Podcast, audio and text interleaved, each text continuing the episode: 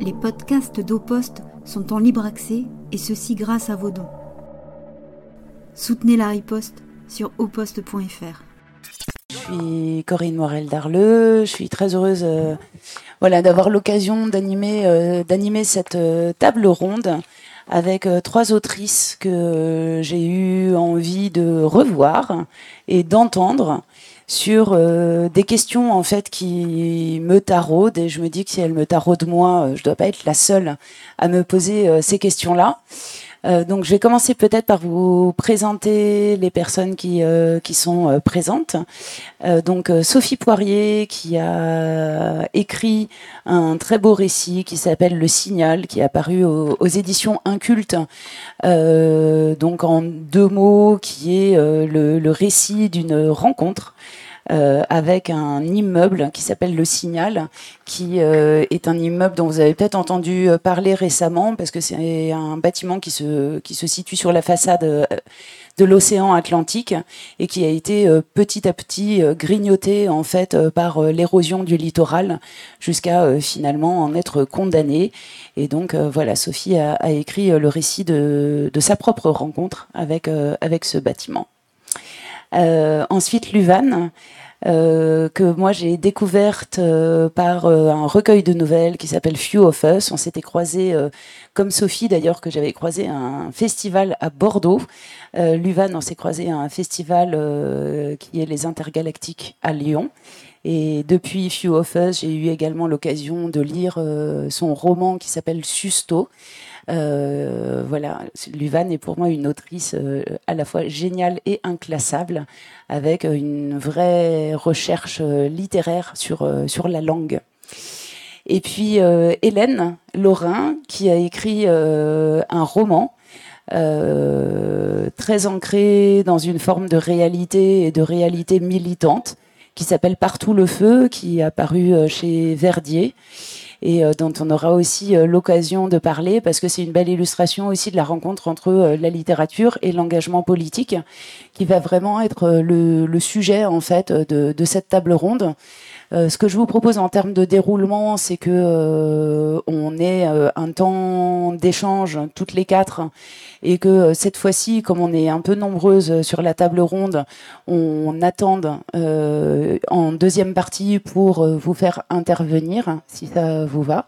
Donc, si vous avez des remarques ou des questions qui vous viennent, je vous invite à les à les noter ou à les garder en tête pour cette deuxième partie de nos échanges. Et comme pour euh, la, la séquence d'avant, en fait, Euh, on est parti du principe que euh, moi, je, j'ai préparé quelques, quelques questions euh, sur lesquelles j'ai vraiment envie euh, d'entendre nos trois invités. Euh, mais je ne leur ai pas communiqué ces questions, parce qu'on s'est dit que, en fait, euh, quand on avait les questions à l'avance, on se sentait obligé de préparer, et que là, on était au mois d'août, aux écrits d'août, et qu'on n'avait pas envie euh, d'être sur euh, des devoirs de vacances.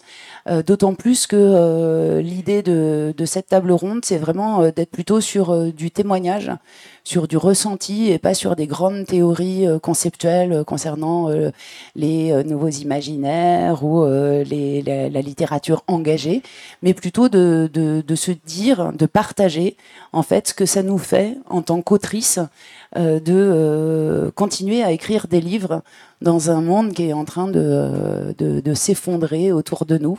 Et, euh, et ça va être ma première question, euh, un peu large, c'est euh, bah de savoir si justement vous aussi, vous, ressent, enfin, vous vous posez de temps en temps cette question de euh, finalement euh, à quoi bon euh, écrire des livres. On n'est pas franchement sur un média de masse.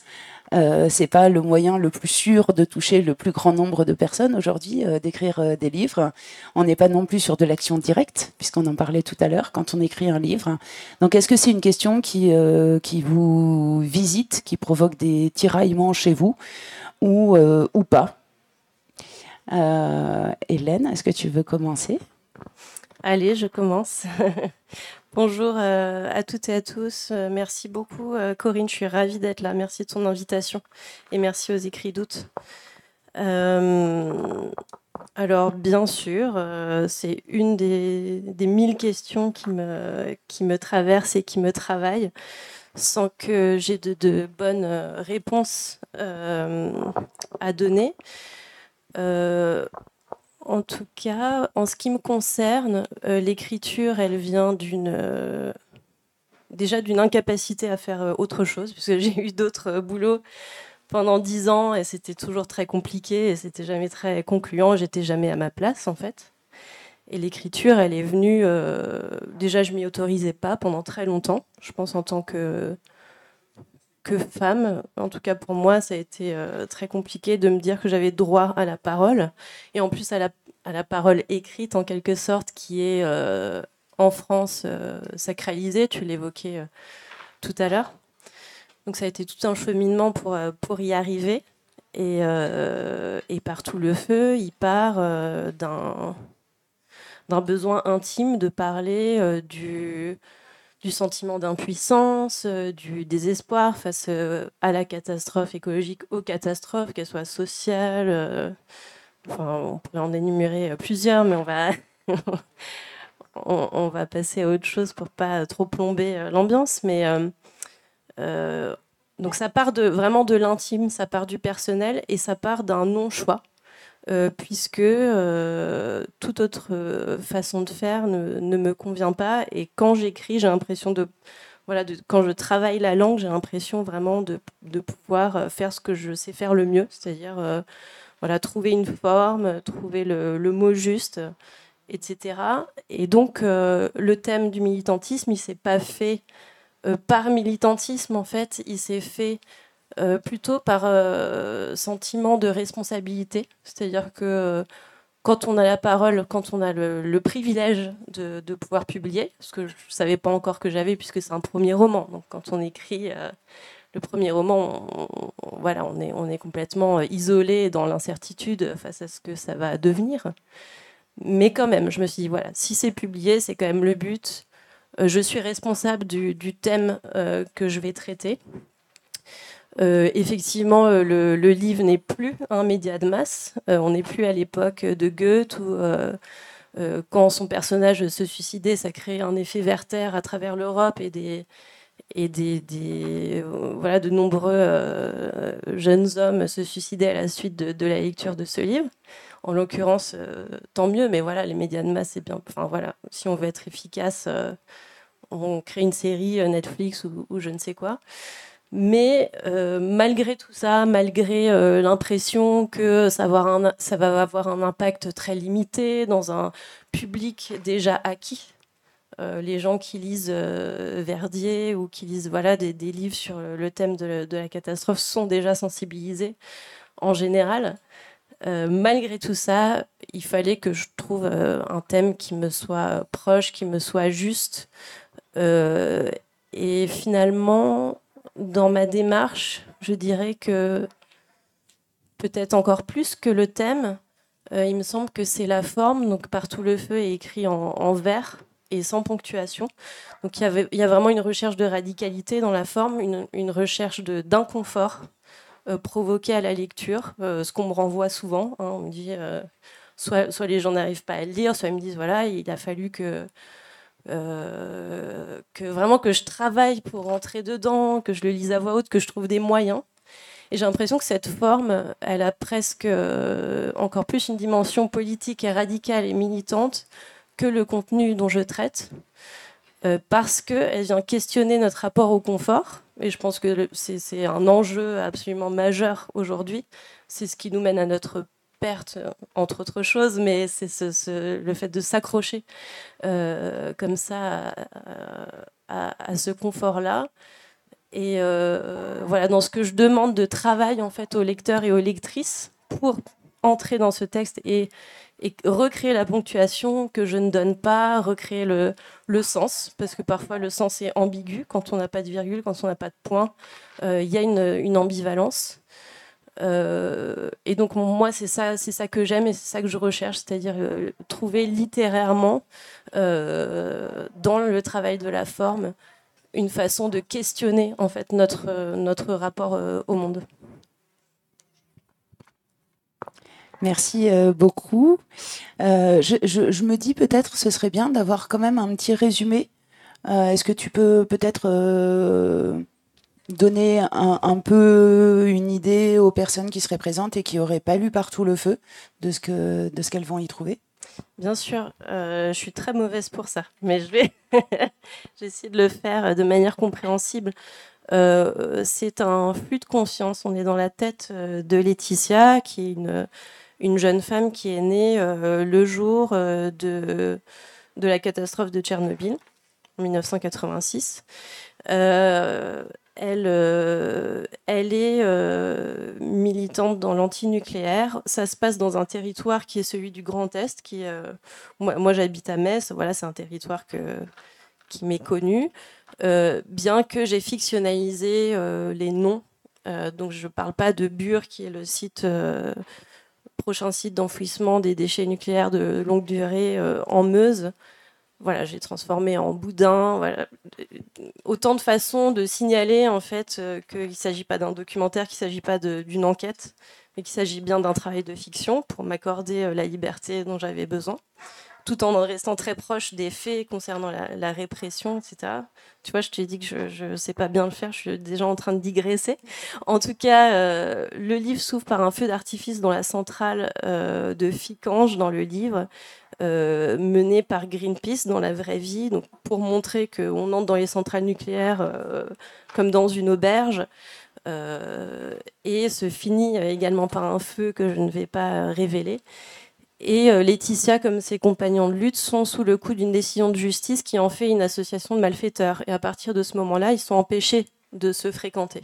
Ils sont empêchés de militer, et donc Laetitia est complètement isolée, elle perd sa famille euh, choisie, puisque sa famille euh, biologique euh, l'exclut et ne la comprend absolument pas. Et donc on est dans sa tête, euh, on la suit dans son travail, euh, dans un, un snowhall, donc un, comment dire, un, un, une piste de ski artificielle, euh, qui est totalement, voilà, qui est une aberration écologique. Enfin, voilà, elle a cette vie très in- insatisfaisante, des histoires d'amour très ins- insatisfaisantes, et elle est seule.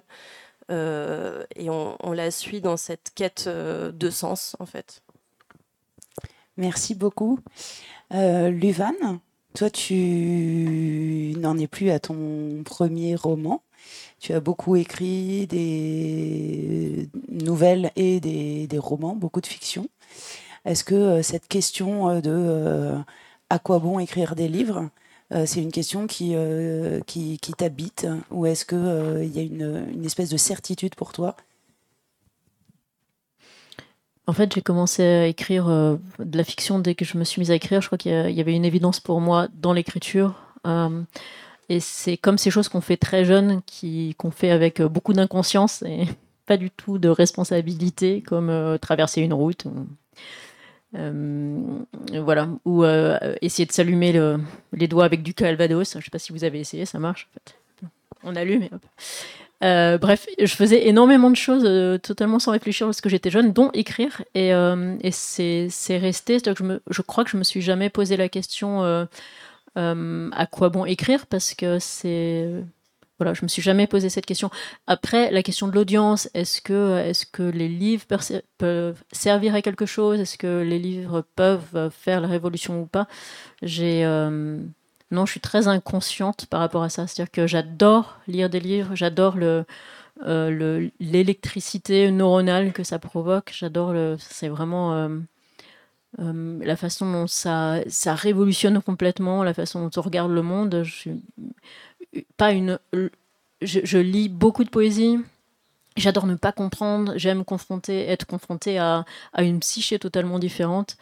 Euh, j'adore donner des ateliers d'écriture, j'adore lire ce, que, ce qu'écrivent les gens. Euh, j'adore lire ce qu'écrivent les gens, même sur Instagram ou sur, euh, sur les réseaux sociaux. J'a, j'adore cet outil du mot qui... Euh, Euh, qui nous définit en tant que race. Moi, je suis, je suis émerveillée par, euh, par le fait qu'on parle même. Euh, apparemment, il n'y a que nous et les oiseaux. On se met en danger lorsqu'on parle parce que c'est le même...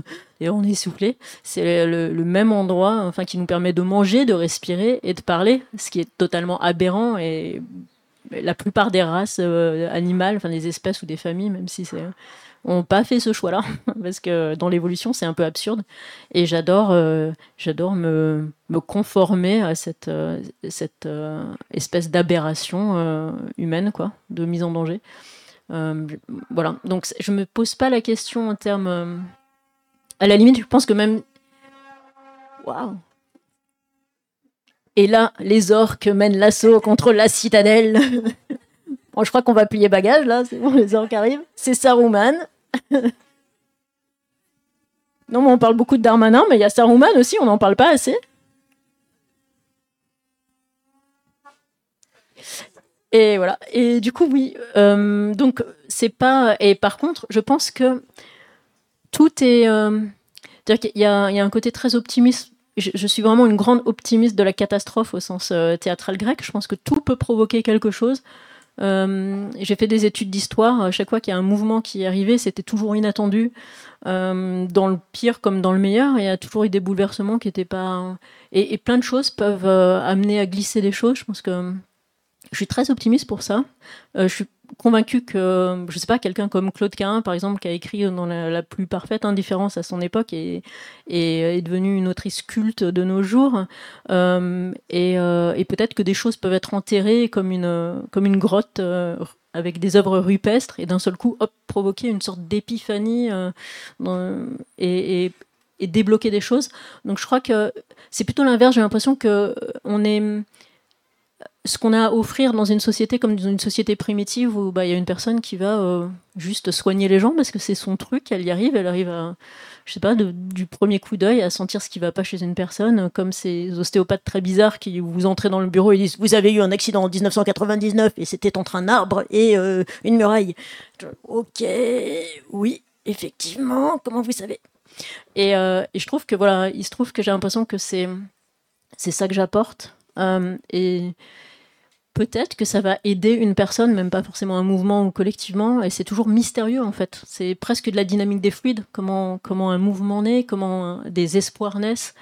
Euh, peut-être que... Euh, et on ne sait jamais. C'est, alors en plus, j'écris de la science-fiction, donc on peut imaginer que, je ne sais pas, euh, euh, c'est la parole d'une, d'une chanson euh, de, euh, de Tracy Chapman va euh, éviter euh, tel, euh, tel pilote de Soyuz de s'écraser parce que ça lui redonnera espoir. On n'en sait rien, en fait. Et, euh, et euh, il faut qu'on fasse dans la vie ce, qu'on, ce dans quoi on... on prend plaisir et dans, dans quoi on a l'impression de, de faire passer ce plaisir-là. Et par rapport à la littérature, bah, il se trouve que je suis publiée par deux super éditeurs et je ne me pose pas la question, je leur demande euh, est-ce que c'est un bouquin et est-ce que, est-ce que tu veux le publier ? Et ils disent ouais, c'est super, je publie ou, ou pas d'ailleurs, des fois ça... Alors j'en ai deux, donc souvent c'est ce qu'aime pas l'un, euh, aime l'autre, hein, c'est pratique. Euh, Et, et du coup, je me dis, ben voilà, maintenant j'ai fait, j'ai fait ma partie. Si t- toi t'y crois, c'est que c'est. Enfin, voilà. Et alors, j'ai aussi des bêta lectrices qui, je leur demande la même chose. C'est un bouquin ou c'est juste un truc que j'ai écrit pour, pour aller mieux ? Et, euh, et voilà, et je, je garde des choses pour moi. Et certaines choses, les, quand j'ai la confirmation que ça fait du bien à d'autres gens et que la potion marche, euh, voilà. C'est genre, euh, voilà. Pour moi, c'est vraiment la même chose que euh, quelqu'un qui est super doué à faire des marinades et qui décide de le mettre sur Marmiton parce que vingt-cinq personnes lui ont dit « Écoute, tu devrais partager cette recette parce que c'est vraiment à tomber par terre. Euh, » Voilà, c'est ça que je fais. Donc non, je, me, je suis hyper optimiste, euh, mm. euh, mais pas dans le sens où j'ai l'impression que ça va révolutionner les choses, mais dans le sens où je pense que ce qu'une personne donne avec amour ou fait avec amour et offre, bah, ça va avoir un impact nécessairement à un moment euh, inattendu peut-être. Euh, mais après, avec beaucoup d'humilité, c'est... moi j'écris, mais ça pourrait être euh, la, la brioche euh, qui, euh, voilà, qui sauve quelqu'un euh, qui est dans un désespoir à un moment, et hop, une bouchée de cette brioche-là, elle va se dire oh. Donc euh, bah, voilà, donc, juste ça. Hélène, Hélène parlait euh, tout à l'heure de, de, de, d'un sentiment de responsabilité à choisir euh, un thème. Euh, qui ait du sens euh, en vue euh, d'une publication et euh, d'exercer euh, justement le droit à la parole sur, un, sur une thématique euh, qui semblent justes et, et importantes. Toi, dans Luvan, dans Susto, euh, on est dans un, dans un roman que moi je qualifierais quand même de post-apocalyptique, même si ça ne ressemble pas du tout à un roman post-apocalyptique, euh, où il est beaucoup question aussi d'ailleurs de feu, mais de feu d'éruption, de, de, de volcan. Est-ce que euh, c'est un texte que tu as écrit en ayant l'intention de traiter d'un, d'une thématique en particulier, euh, de la thématique, il euh, y a de l'insurrection, il y a du post-apocalyptique, il euh, y a du dérèglement climatique, euh, en arrière-fond. Est-ce que c'était une volonté d'aborder ces questions-là ou est-ce que c'est venu par, euh, par d'autres biais ? Alors ça, oui, le Susto, d'ailleurs ça s'appelle Susto pour les hispanophones ici, et... Euh... Portugais, portugais, portugais, lusophone, euh, ça veut dire donc peur. Et euh, c'est, ça, c'était vraiment le but, c'est-à-dire que c'est, j'ai décidé d'écrire Susto. Enfin, je voulais écrire sur les volcans depuis super longtemps parce que le motif, il est super chouette et que je fonctionne beaucoup par motif aussi. Euh, mais en fait, j'étais euh, sidérée par la façon dont la peur était devenue un animal, était devenue comme une sorte de bête qui était comme sortie d'une cage. C'est... Dans les années où j'ai décidé de l'écrire, c'était vraiment le mot sécurité, c'est le moment où... Euh, le mot sécurité était partout en fait, mais aussi bien dans des publicités comme le mot liberté avec Marlboro. Enfin, y a, chaque époque a son, a son mot comme ça un petit peu. Et c'est le moment où sécurité est arrivée et je n'arrivais pas à comprendre ce que j'entendais, euh, les messages euh, voilà, publics, euh, les, les publicités, enfin, ils étaient partout. Et puis il y avait vraiment une utilisation de la, de la peur, comme si c'était... Euh, voilà, c'est, c'est, ça m'a frappée, en tout cas moi. Peut-être que c'était déjà là avant, mais d'un seul coup, j'ai vu cette bête, quoi. Et la façon dont elle a été utilisée par des gardiens de zoo pas très... Euh, Euh, pas très scrupuleux. Et du coup, c'était euh, mon but, c'était euh, mettre, euh, faire, euh, mettre une, un groupe humain, euh, donc là en l'occurrence une ville, dans une situation de, de stress et de danger, et de, les, euh, de le regarder un peu comme une entomologiste regarderait euh, de, bah, des fourmis. Donc ça, c'était vraiment mon but. Je voulais explorer ça. Euh, et plus pour comprendre que pour dénoncer d'ailleurs, parce que dénoncer ça sert à... enfin c'est là, donc voilà, c'est qu'il y a plein de raisons euh, que les historiens du et historiennes du futur verront mais qu'on voit pas, euh, donc finalement peu important, peu importe, c'est là, mais euh, comment on va s'organiser, que, comment une société, en fait c'était presque pour faire une simulation informatique quasiment, quoi.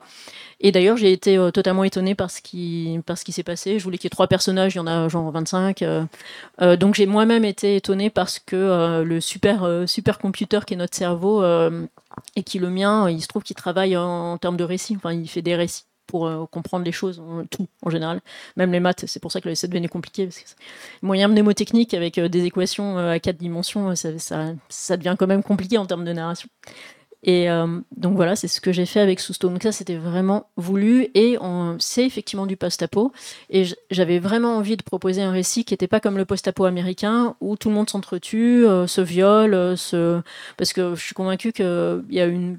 La plupart des gens, euh, face à une difficulté commune, euh, vont essayer de s'épauler et de s'aider. Après, euh, va y avoir euh, des, des grigous et des gens affreux euh, qui vont essayer d'en profiter et ou, euh, de, enfin voilà, d'en profiter ou d'être méchants. Euh, par, euh, mais je suis convaincue que ça va pas augmenter euh, soudain la proportion de gens vraiment méchants.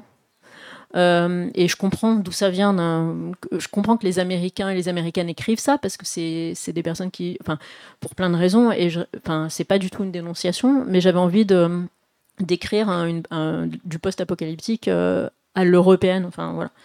Euh, même si, euh, voilà, moi je suis pas convaincue que ce soit. Euh, ben voilà, ben, je vais pas rentrer dans le détail du post-apo. Donc ça, c'était voulu. Il y avait effectivement quelque chose de qui, plein d'aspects qui m'ont surprise dans Susto. Mais euh, un aspect voulu qui était euh, décortiquer la peur et euh, proposer un récit post-apo qui soit pas euh, tout le monde s'étripe et se viole, quoi. Et merci pour ça. Euh, alors, dans Partout le feu, il y a beaucoup de feu. Dans Susto, il y a beaucoup de volcans, d'éruptions. Dans Le Signal, euh, Sophie, euh, on est plutôt euh, sur l'eau. Euh, sur euh, le vent. Euh, peut-être que tu peux euh, nous dire deux mots du Signal, de sa, de sa genèse.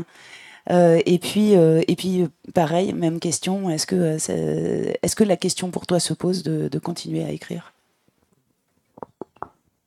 Bonjour. Le, alors, le Signal, c'est un immeuble qui a été construit à la fin des années soixante en première ligne, comme on dit, euh, sur le littoral atlantique, avec l'océan à deux cents mètres. Et c'est vraiment euh, euh, du premier étage, on ne voyait pas la mer. On est vraiment dans ce moment de, de la fin des Trente Glorieuses, avec cette idée du, du progrès, de la croissance infinie.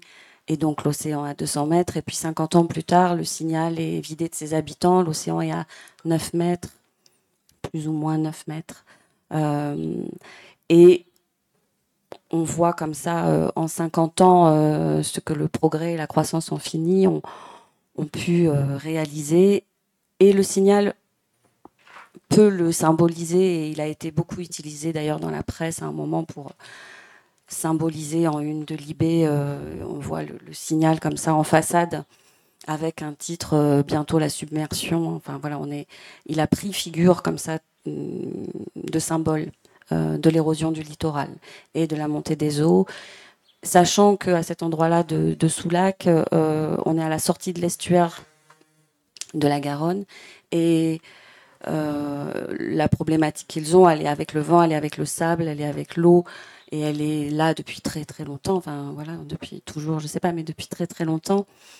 Euh, donc ce, cet immeuble, quand moi je l'ai vu vraiment, était vidé de ses habitants euh, qui ont été évacués en quarante-huit heures euh, parce que potentiellement la situation devenait très dangereuse.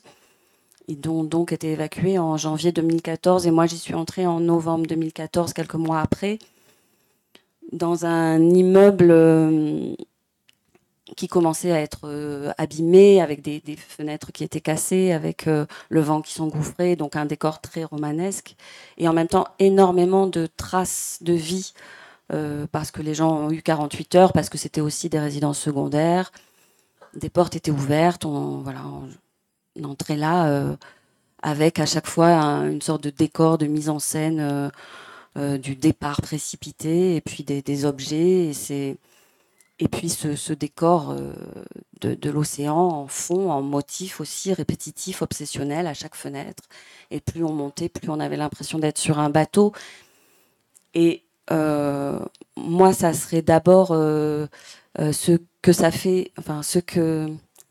Euh, ce que écrire fait faire, c'est-à-dire que parce que j'écrivais, je prenais des notes et que j'étais là pour faire un reportage, euh, je passe sous la barrière qui entoure l'immeuble, euh, puisque c'est interdit d'y entrer, puisque c'est dangereux, donc c'est une sorte de première euh, désobéissance personnelle euh, que je fais, moi qui suis pas du tout une aventurière, donc il y a déjà un, un acte, voilà, un premier acte qui, qui, se, qui se crée, et à partir de, de là, ce que écrire fait faire et ce que cet immeuble me fait faire, c'est ben, je suis là devant vous aujourd'hui à vous parler encore de cet immeuble. C'est-à-dire que le, à ce moment-là, je, j'en sais rien de ce qui se passe. Et petit à petit, d'y venir et d'y revenir et d'y re-rentrer et d'assister à la, d'abord à la dégradation de l'immeuble qui est euh, à la fois, c'est une sorte de bar H L M posé sur la dune, euh, qui jure totalement avec le, le,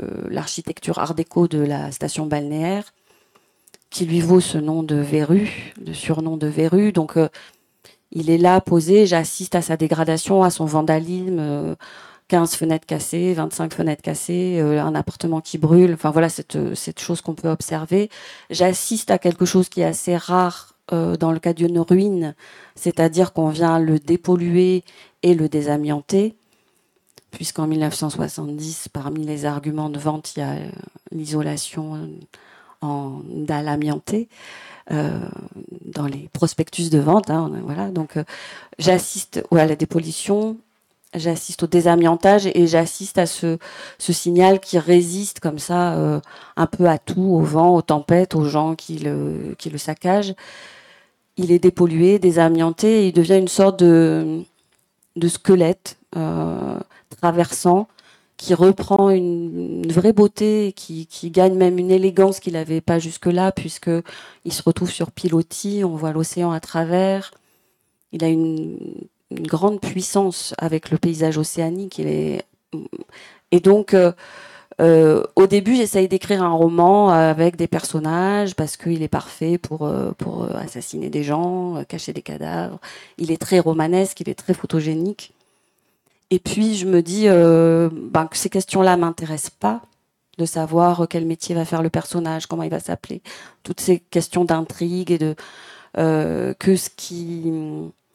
Ce que j'ai envie d'écrire, c'est, euh, je me pose la question, voilà, qu'est-ce qui m'arrive avec cet immeuble ? Pourquoi tout d'un coup cet immeuble euh, qui m'appartient pas, j'ai pas d'appartement, j'ai pas, euh, pourquoi tout d'un coup cet immeuble, il me fait cet effet-là ?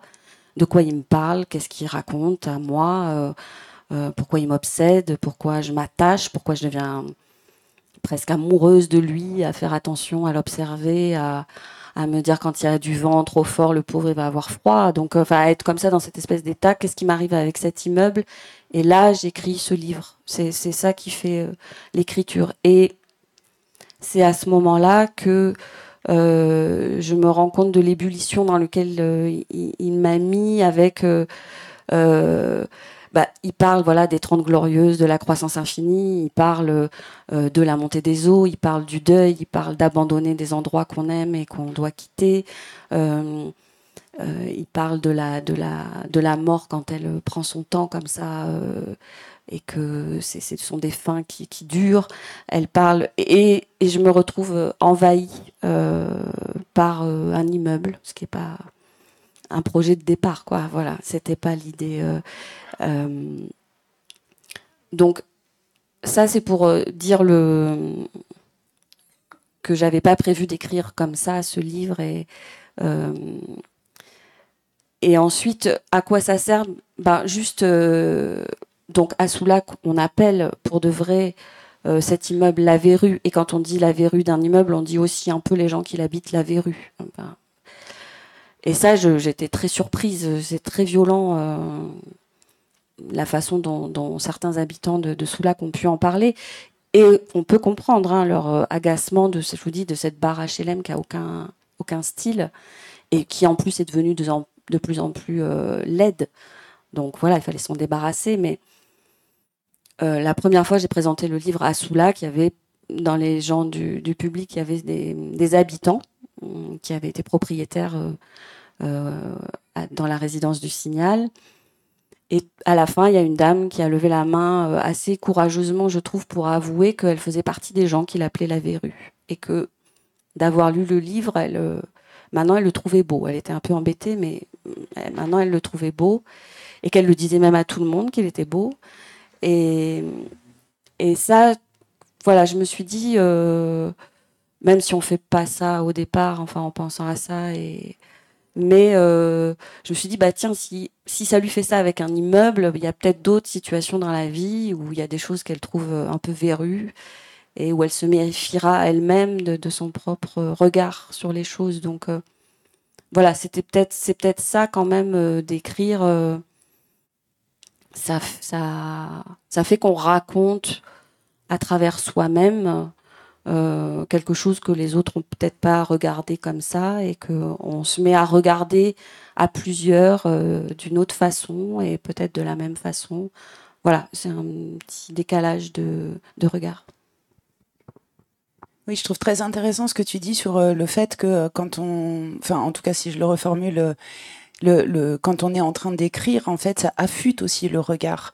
Euh, c'est, ça affûte les sens, on n'observe pas de la même manière et, euh, et souvent d'ailleurs euh, quand, on, quand on commence à tenir un début de quelque chose qui pourrait devenir un livre, il euh, y a un espèce d'effet miroir, on a l'impression que dès qu'on allume la radio ça parle de ça, que dès qu'on a une discussion ça parle de ça, enfin, c'est comme si ça aimantait en fait les conversations, les observations, ce qu'on, ce qu'on entend, il y a un côté euh, un peu aimant comme ça ou, ou éponge et, euh, et du coup je trouve ça chouette de mettre ça en, en, en regard de la manière dont ça peut modifier aussi la perception des lecteurs et des lectrices.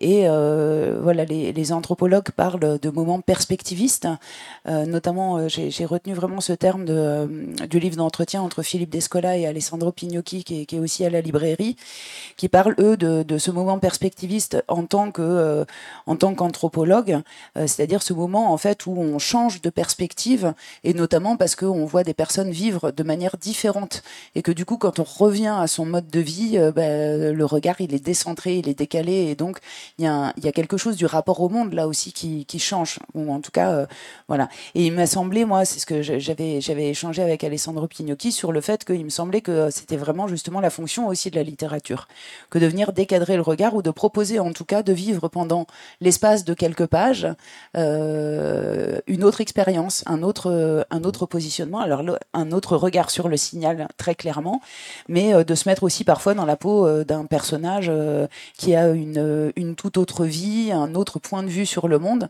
et que c'est ça qui vient décaler aussi un peu les perspectives et du coup venir alimenter la bataille culturelle dont, dont on parlait euh, tout à l'heure.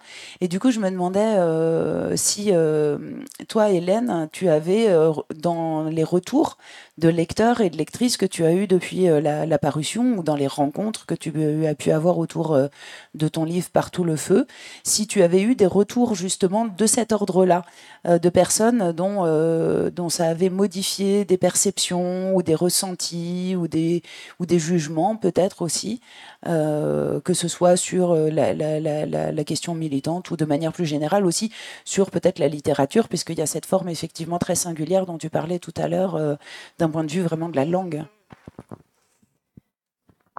Euh, oui, il y en a eu des retours comme ça. Je voulais juste rebondir avant euh, sur bah, ce que vous avez dit euh, toutes les trois à, à votre façon, euh, de manière différente. Mais c'est, moi, ce que je trouve finalement très beau, c'est que euh, l'impact, si impact il y a, euh, de notre écriture, de ce qui est publié, il est inquantifiable. Et en fait, il y a quand même très peu de choses qui aujourd'hui sont inquantifiables et... et préservons-le justement, et, euh, et on n'est pas des entreprises en fait, on est dans une activité artistique, ou, euh, donc euh, revendiquons aussi ce côté euh, euh, ben, je le fais pas pour qu'il y ait un, un impact précis, euh, et l'impact, comme tu disais, il faut, il faut l'aborder aussi avec humilité, c'est-à-dire qu'on peut euh, créer une brèche intime euh, chez quelqu'un, on peut euh, Euh, énerver fortement quelqu'un. Moi, je crois que mon livre, il a beaucoup euh, énervé.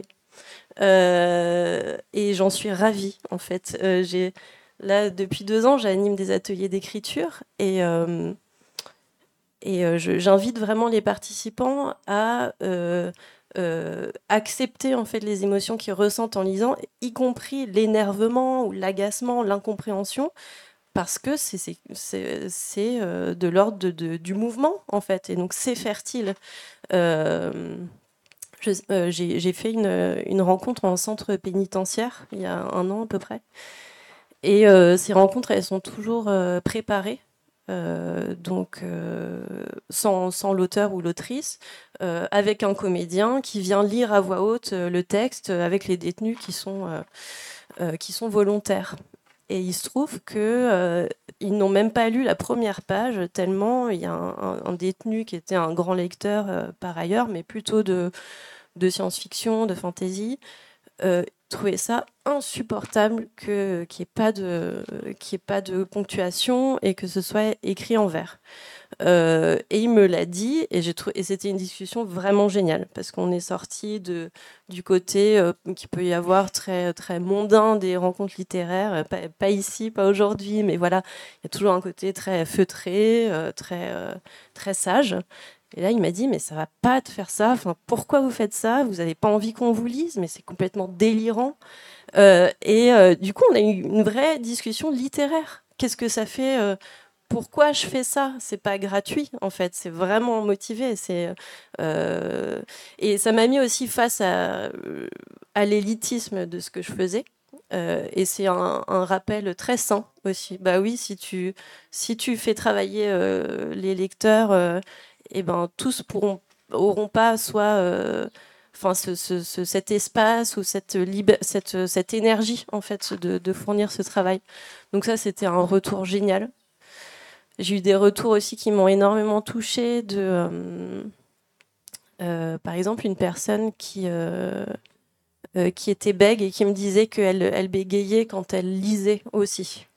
Euh, et que là, vu la forme en fait assez musicale, euh, parce que ça, ça ressemble comme ça, à une, ça peut ressembler à une longue chanson aussi, un long poème. Je me dis c'est le seul livre où j'ai pas bégayé. Donc là, je voilà, je peux pas dire c'est politique, mais euh, c'est hyper fort en fait. Moi, je suis je suis ravie. Ou, ou voilà des d'autres personnes qui me disaient ben là j'ai envie de, de lire de la poésie maintenant où je me sens capable en fait puisque j'ai Voilà, j'ai lutté pour, pour finir ce livre, ou pour le commencer plutôt, parce que je crois qu'une fois qu'on on ose le faire, euh, on ose passer outre cette euh, intimidation que ça peut produire, cette forme euh, poétique, euh, ça ouvre plein de possibles. Et si ça ouvre des possibles littérairement, je suis persuadée, je ne peux pas dire comment exactement, mais je suis persuadée que ça ouvre des possibles politiques euh, euh, énormes, en fait. En tout cas, j'ai, j'ai envie d'y croire. Oui, merci. Et effectivement, moi, je, je témoigne, c'est la manière. Enfin, voilà, moi, j'ai reçu Partout le feu euh, par euh, tout un concours de circonstances euh, de, sous une forme qui ne m'arrive jamais, c'est-à-dire sous fichier P D F. Euh, et en fait, je lis jamais sur écran. Euh, c'est, c'est quelque chose que j'aime pas. Et là, en fait, je, je pensais pas le lire. Donc je l'ai ouvert euh, et je pensais voilà juste jeter un coup d'œil, euh, lire en diagonale, et cetera. Et, euh, et en fait je l'ai lu euh, quasiment d'une traite euh, sur sous ce format P D F. Et effectivement je pense qu'il y a vraiment un truc dans lequel on rentre en fait.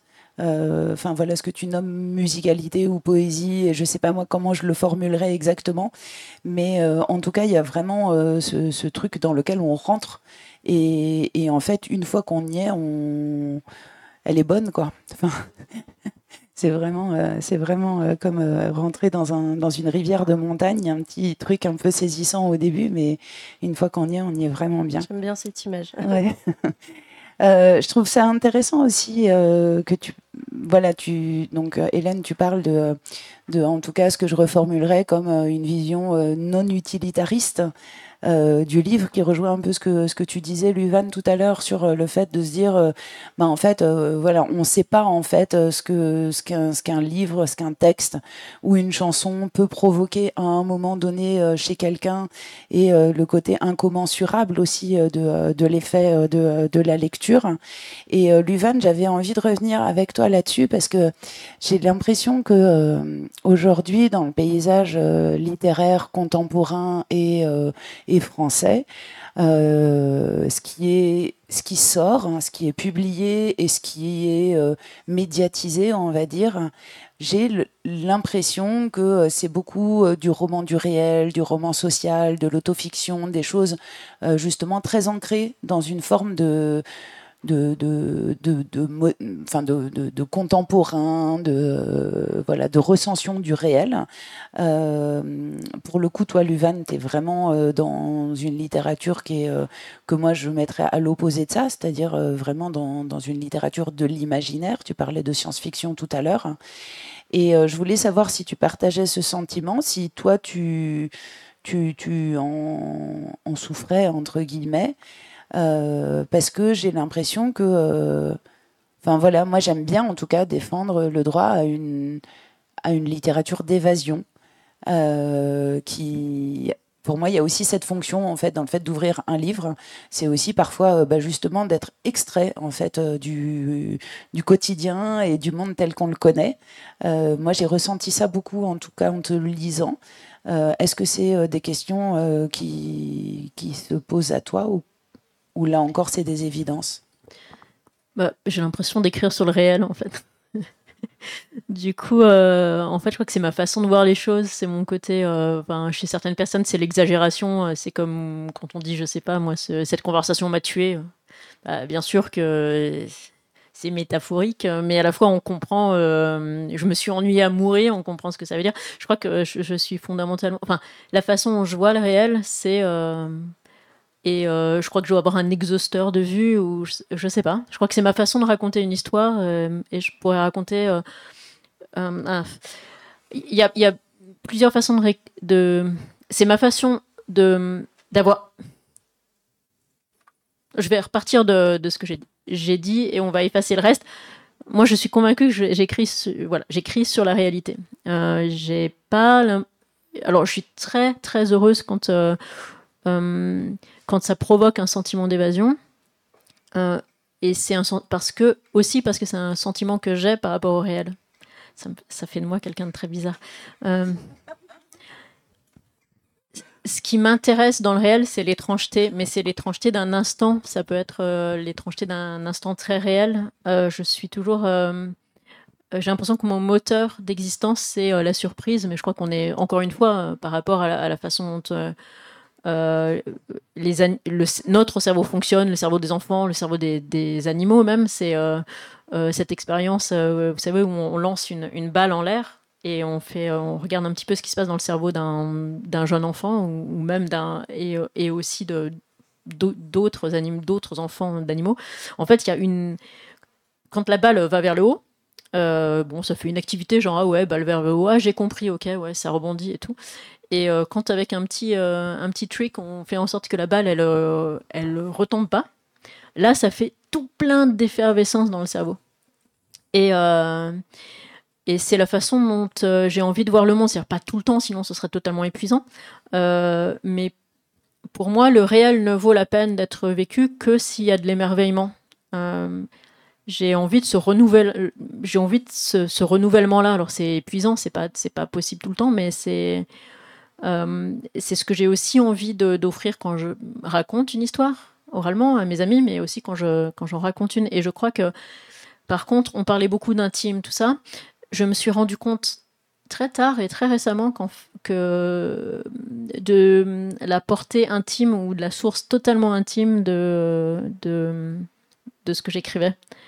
Et euh, c'est, encore une fois, c'est de l'insouciance de la jeunesse. On pense écrire une histoire et en fait, de quoi on parle de soi. En fait, euh, et j'avais pas, moi, personnellement, j'ai eu une enfance euh, globalement heureuse, si tant est qu'une enfance peut être heureuse, avec tous les tâtonnements et on comprend rien et... Euh, mais en tout cas protégée et aimée. Euh, je crois pas qu'on puisse avoir d'enfance vraiment heureuse, mais en tout cas protégée et aimée. Et euh, mais euh, pourquoi je dis ça ? Ah oui, l'intime. Ouais. Bonjour maman, tu regardes Twitch ? Non, il y a très peu de chance. Euh, et oui, et sur le rapport à l'intime. Et en fait, euh, j'ai, j'ai pas, j'ai jamais eu besoin de m'évader, euh, mais j'avais besoin. Enfin. J'ai jamais eu l'impression de m'évader lorsque je lisais de la science-fiction ou de la fantasy. Pour moi, je, c'était une partie de la, c'était une façon de voir le monde, voilà, qui était, euh, bah, euh, ça part du même point de vue. C'est pas, c'est pas un elfe qui raconte, donc, enfin, c'est un être humain qui a vécu dans les tranchées, euh, qui a une éducation chrétienne, euh, qui est un homme blanc euh, d'un pays colonial. Enfin, c'est, c'est un, c'est Tolkien, quoi. Donc c'est, c'est, c'est Euh, j'ai toujours l'impression de lire sur le réel, voilà.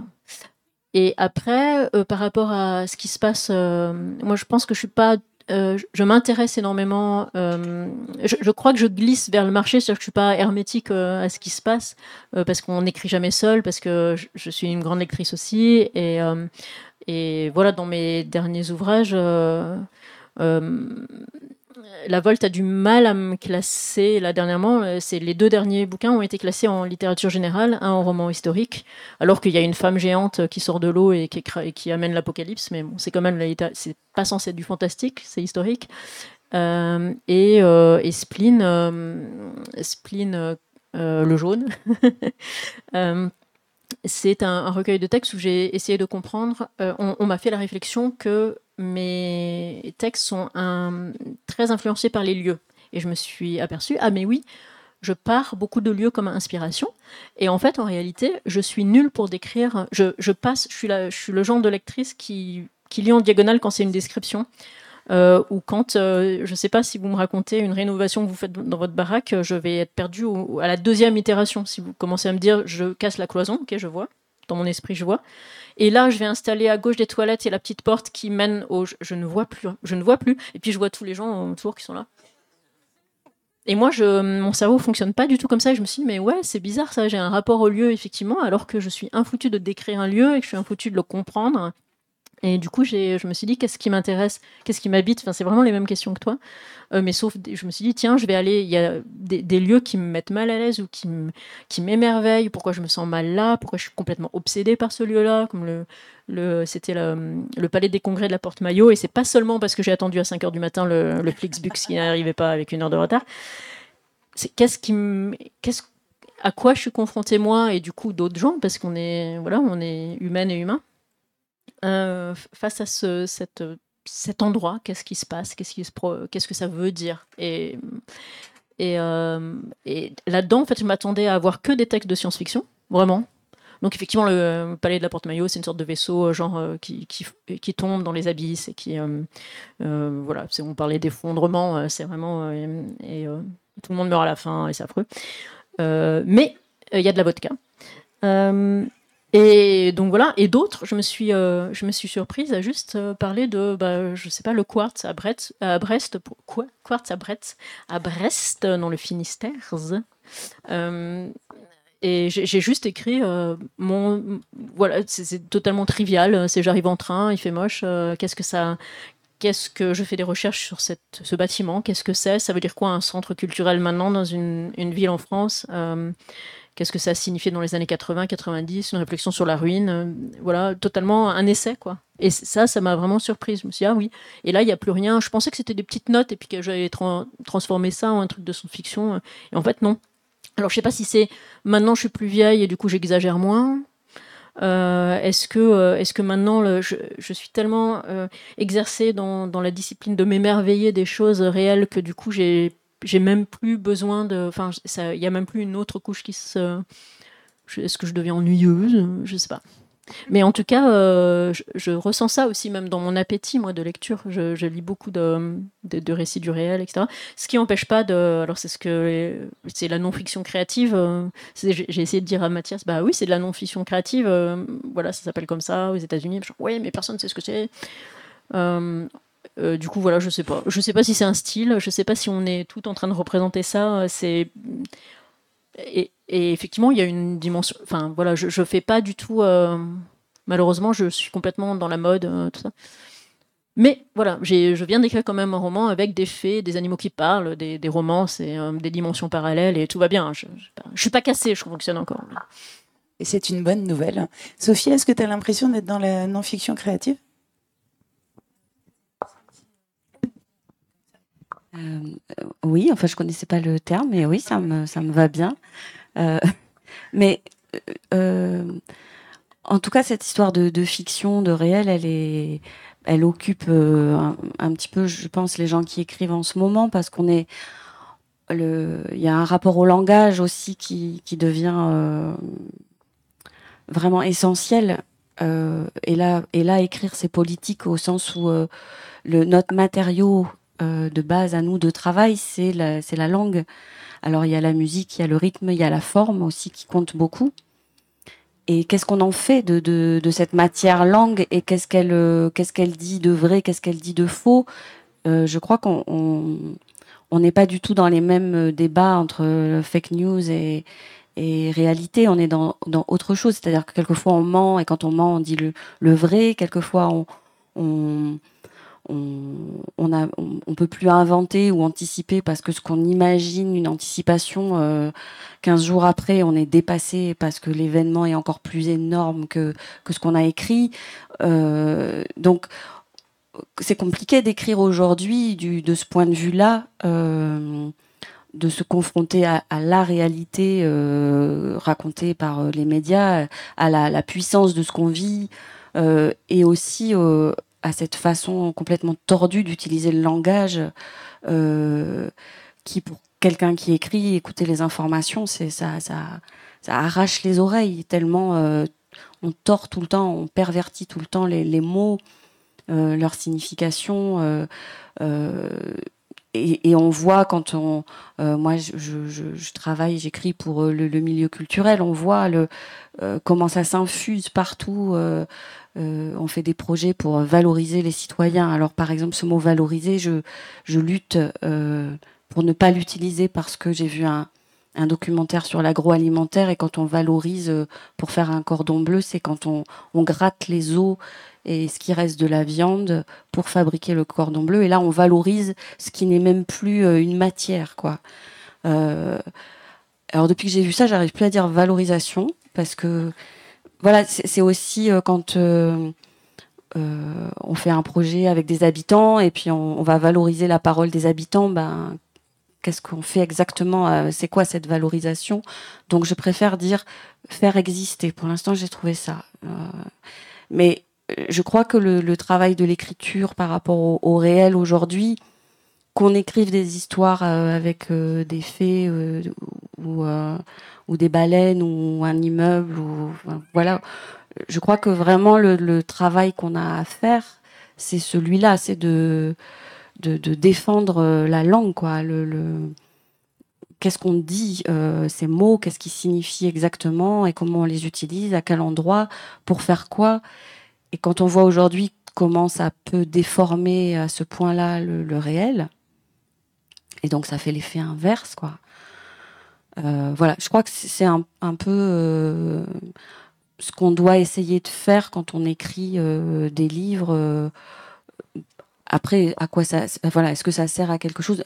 À, moi, quelqu'un que j'aime beaucoup euh, actuellement, c'est Sandra Lucbette, par exemple, qui qui fait un travail comme ça, vraiment de de tordre les mots qui sont utilisés, la, la, une espèce de novlangue, voilà, qui les tord et qui re, euh, euh, devient plus précise euh, euh, et défait tout ça. Donc, il euh, y a, euh, voilà, c'est cette euh, Euh, fonction qu'on peut peut-être on peut avoir, euh, cet engagement qu'on peut peut-être avoir euh, nous euh, à écrire, euh, défendre euh, la langue, le, le langage, et comment on se, on se parle les uns les autres, comment on se présente, comment on se traduit, comment on se décrit, comment, voilà, ce que tu disais un peu tout à l'heure aussi, ces endroits-là où on peut le faire, il manque. Donc quand on fait un livre, on doit tenir bon là-dessus. Et euh, je me demandais, parce que du coup, le signal, on...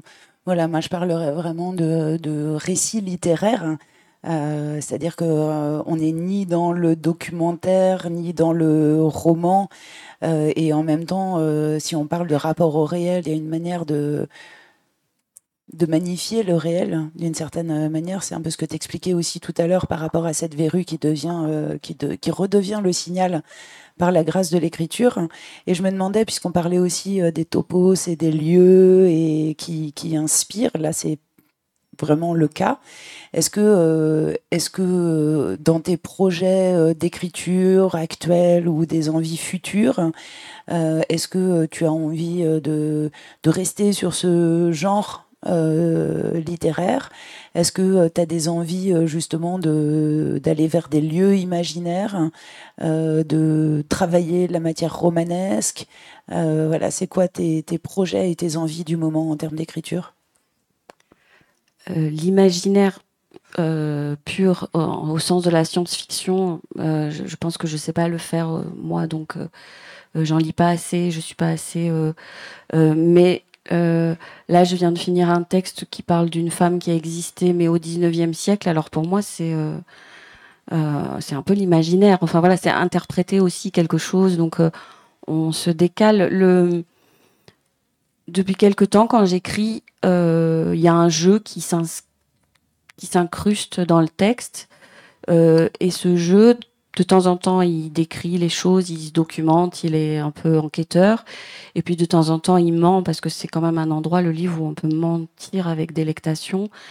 Euh, on peut se laisser aller à des choses euh, voilà, incroyables, donc euh, autant y aller aussi. Donc, ce jeu, voilà, il est... Et, hum, j'ai entendu Michel Lèbre, dans une, qui est une écrivaine, dans une rencontre, qui parlait de ce jeu aussi qu'elle avait, J E, et elle disait, quand j'écris, j'ai, j'ai envie qu'il m'arrive aussi quelque chose, j'ai envie d'une aventure. Et ça m'a confortée dans mon jeu, qui n'était pas forcément un jeu de l'autofiction, un jeu euh, égocentrique, parce que je rac... c'est même pas un jeu qui dit euh, la vérité ou qui est dans une euh, parole hyper intime, euh, confessionnelle. C'est un jeu qui, euh, qui est là et qui s'amuse aussi euh, de ce qui se passe et qui s'étonne, qui s'énerve, qui...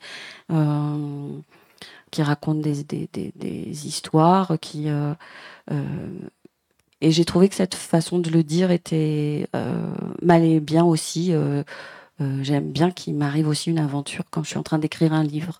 Euh, donc ça, c'est, c'est un projet, mais je suis plus du tout euh, dans le Médoc. Je suis au dix-neuvième siècle, mais aussi aujourd'hui en Norvège, à Ville d'Avray, euh, un peu avec euh, Victor Hugo. Euh, pas trop, parce qu'il prend beaucoup de place. Et, qu'on le... voilà. Et avec une femme, euh, au début du dix-neuvième siècle, qui a commencé à, à écrire, à faire des voyages, et qui a un peu raté la fin de sa vie, parce que le féminisme n'était pas encore là. Donc elle a essayé, et puis bon, voilà, ça n'a pas trop bien marché, mais le début est pas mal. Bah, ça donne envie, en tout cas. Euh, Hélène, euh, même question. Est-ce que euh, tu as des projets en cours Euh, actuellement, en termes d'écriture ou des envies ? Oui, alors euh, j'essaie, bah, j'ai deux, deux jeunes enfants, comme vous avez peut-être vu, donc euh, ça, ça... Euh, en fait, j'essaie de, pas seulement d'en faire un... Enfin, de le voir comme un empêchement d'écrire, ce qui est quand même, euh, en termes de rythme de vie et, et voilà, de, d'attention à consacrer, est quand même le cas, on va pas se mentir, mais... Euh, étant dans ces conditions-là, et je trouve ça intéressant aussi d'en parler, c'est souvent tabou quand on parle d'écriture, de même que la rémunération, voilà. Euh, je me suis dit, soit j'arrête d'écrire là pour les euh, trois prochaines années, parce que je suis trop épuisée et que... Euh, en fait, j'ai pas la force de m'émerveiller autrement que pour euh, mes enfants, justement.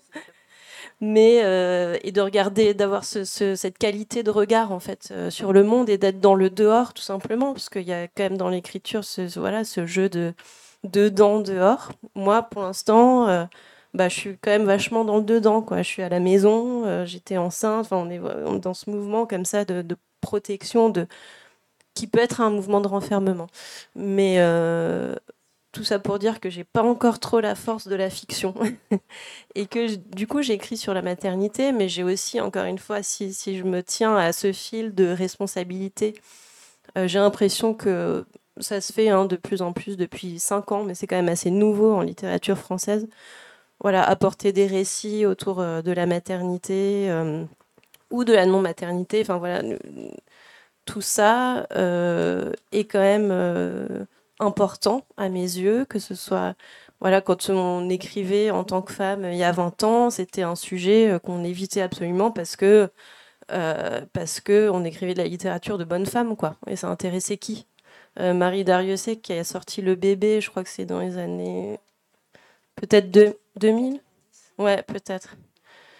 Il y avait une critique du Figaro qui, qui, bon, euh, qui lui avait proposé de, de, enfin, qui avait regretté qu'elle n'ait pas jeté le manuscrit avec le, les couches du bébé.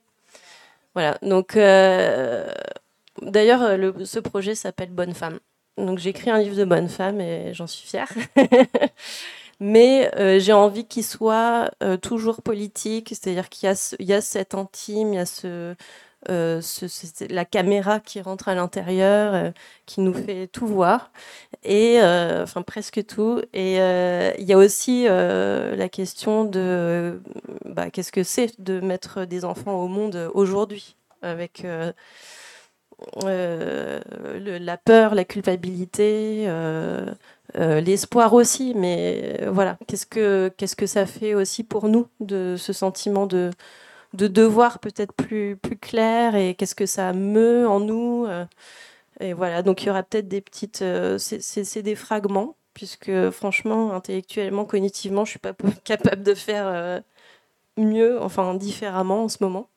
Euh, et dans ces fragments, il y aura peut-être des, des, bah de, de l'anticipation. Euh, qu'est-ce que ça peut être le monde que j'ai envie d'imaginer pour mes enfants et puis pour leurs amis, puis nous vieillissants, euh, qui sortent de ce récit dystopique euh, qui est complètement euh, enfermant et qui charrie aussi euh, voilà, beaucoup de choses euh, qu'on n'aime pas trop, euh, du genre euh, patriarcat, violence exacerbée, euh, et cetera.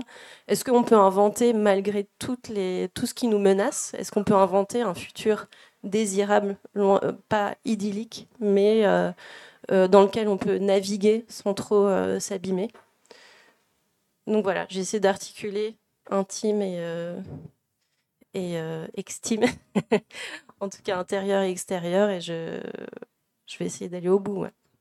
Il y a, il y a un texte, euh, alors j'espère pas dire de bêtises, mais euh, il me semble que c'est un texte euh, d'Ursula Le Guin qui s'appelle « La fille du pêcheur » dans le recueil « Danser au bord du, mo- au bord du monde », je crois, qui, euh, qui revient justement sur euh, ces, ces, ces difficultés, en fait, euh, euh, à travers euh, d'ailleurs les, les, les siècles et les décennies. Euh, de, euh, elle, elle convoque plusieurs euh, figures d'écrivaines et euh, de la difficulté de concilier, en fait, euh, une, voilà, une activité d'écriture avec une activité euh, d'épouse, une activité euh, de mère, et cetera. Euh, voilà, elle revient sur, sur plusieurs euh, figures et, et apporte vraiment... Euh, enfin, moi, j'avais trouvé ce texte vachement intéressant euh, sur euh, voilà, le, comment est-ce qu'on se crée un espace euh, et un espace-temps, en fait, pour, euh, pour écrire.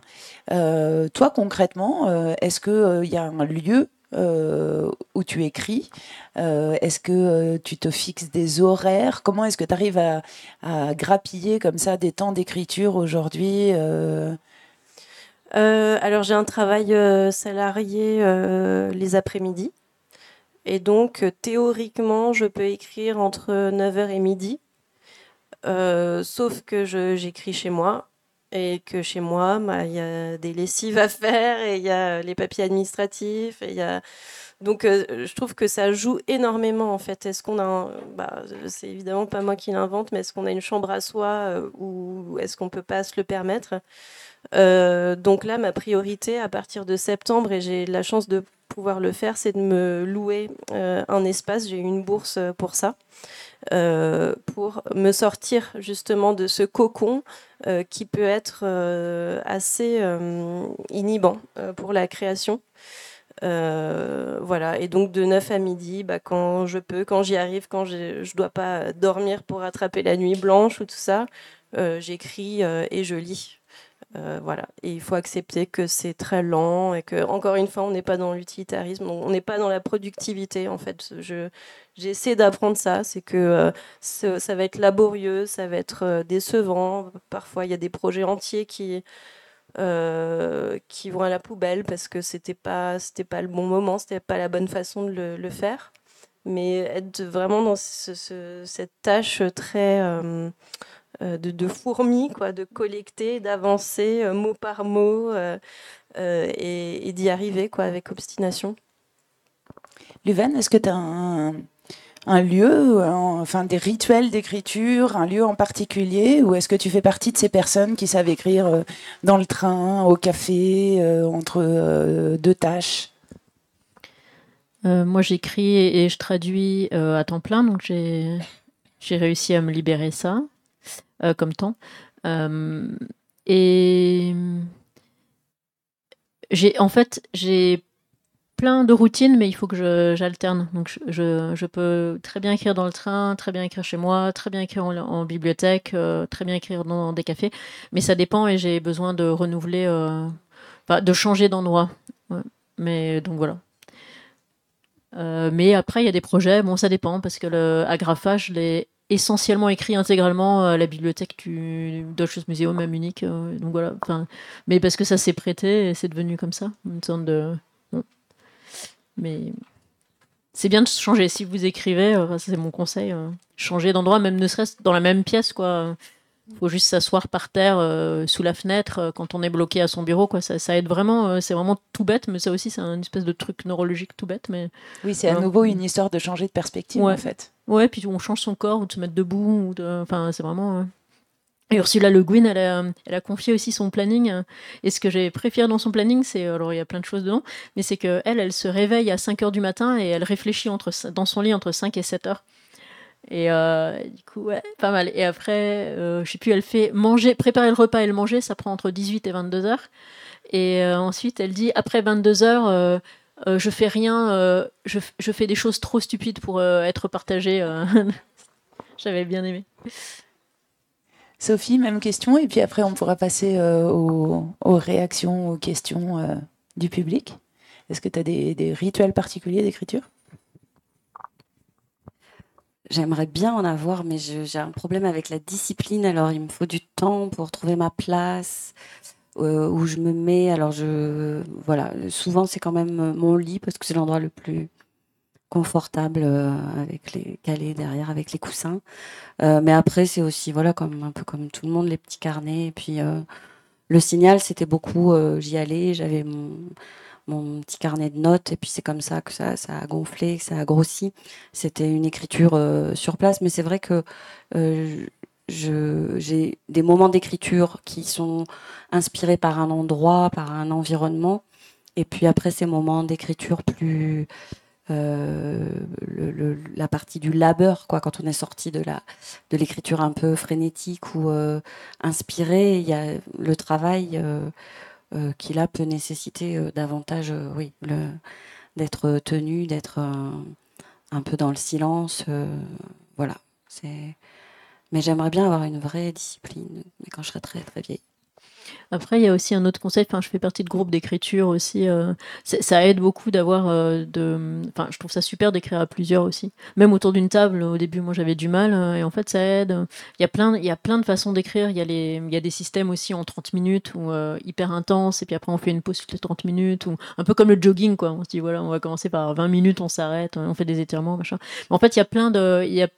Il y a plein de méthodes. Et pour moi, c'est juste. Euh, faut peut-être pas. Euh, Enfin, c'est le conseil... Euh, enfin, parce que ça fait quand même super longtemps maintenant que, que j'écris, que j'ai essayé plein de méthodes, c'est en changer, en fait. C'est ce qui est chouette. Et il n'y en a aucune qui est super bonne ou magique, et il n'y en a aucune qui est nulle. Ou...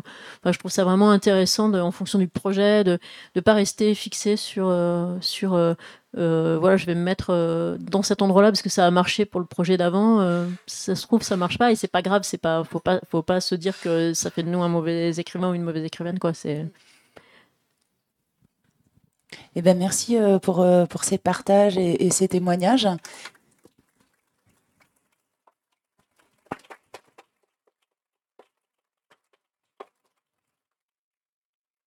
Euh, on a, on a trois micros, peut-être qu'on peut en, en laisser un euh, un peu en, en autogestion. Du coup, je propose, euh, ouais, si vous pouvez, vous le passer au fur et à mesure qu'il y a des mains qui se lèvent, c'est chouette.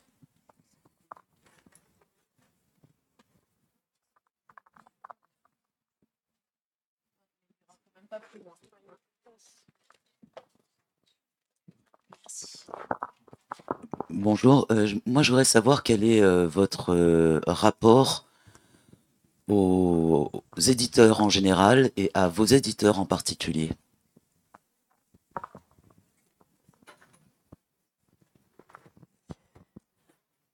Euh, alors, ben moi, je, je commence. Donc, euh, en fait, euh, j'habite pas dans la même ville que mes éditrices. Euh, euh, Verdier, c'est une maison euh, qui existe depuis quarante, voire cinquante ans. Enfin, c'est une maison d'édition, voilà, euh, qui, a un, qui, au départ, a été créée par des, des militants après soixante-huit. Euh, qui s'est beaucoup investi dans la, la traduction notamment, euh, et puis dans une écriture qui, qui cherche la radicalité euh, dans la forme, enfin qui cherche la langue en tout cas.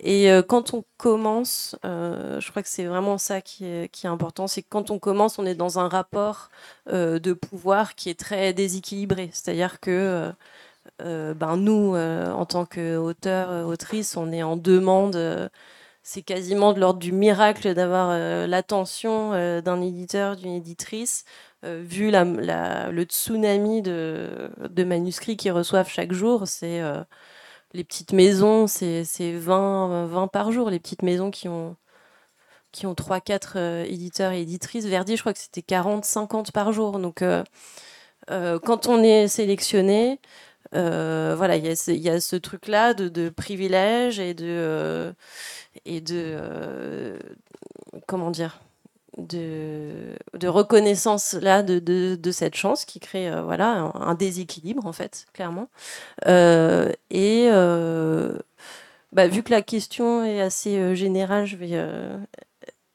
je vais parler d'autres rapports. Il y a le, il y a le moment de, de la correction aussi qui est, euh, qui est particulier, euh, qui est assez euh, que moi je redoutais, finalement ça s'est fait euh, euh, très rapidement. Euh, mon texte a quasiment pas été retouché, ça a été vraiment des détails, des questions de compréhension euh, et tout ça, mais ça peut, euh, ça ça dépend. Euh, voilà, il y a des éditeurs qui euh, quasiment relancent une une euh, Une, une réécriture euh, du livre.